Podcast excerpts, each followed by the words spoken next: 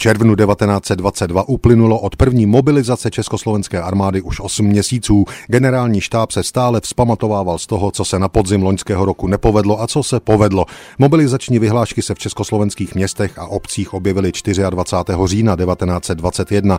Povolávali do zbraně na čtvrt milionu vojáků v záloze. Prezident Masaryk i vláda měli velké obavy už z druhého pokusu ex-císaře Karla I. Habsburského vrátit se na maďarský trůn. Mobilizace byla tedy orientována na slovensko-maďarskou, ale i česko-rakouskou hranici. Hlavním nepřítelem ale byli Maďaři.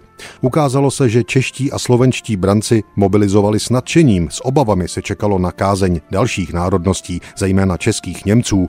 A právě před stolety 9. června 1921 takový případ řešil vojenský soud v Opavě. V lidových novinách o den později o tom můžeme číst toto. Říjnová mobilizace má stále ještě před sleskými soudy svoje dohry. Nedávno bylo před Opavským vojenským soudem odsouzeno několik německých branců, nedostavivších se k příslušným formacím ke tříměsíčnímu vězení. V těchto dnech týž soud stihl dalších několik občanů z Frývaldovska, agitovavších proti narukování a pro účast na komunistické manifestaci ve Frývaldově, která se měla konati v mobilizačních dnech, od nich však zavčas ještě bylo upuštěno.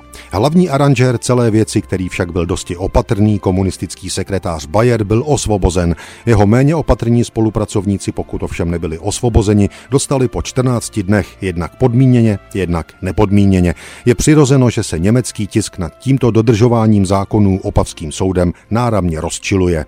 Tolik lidové noviny před stolety. Mobilizace trvala na podzim 1921 jen 14 dní, přestože stát v červnu 1922 soudil hlavně Němce, kteří se do kasáren nedostavili. Nakonec se překvapivě ukázalo, že podíl Němců a Maďarů, kteří nenastoupili, byl prakticky stejný jako u Čechů a Slováků.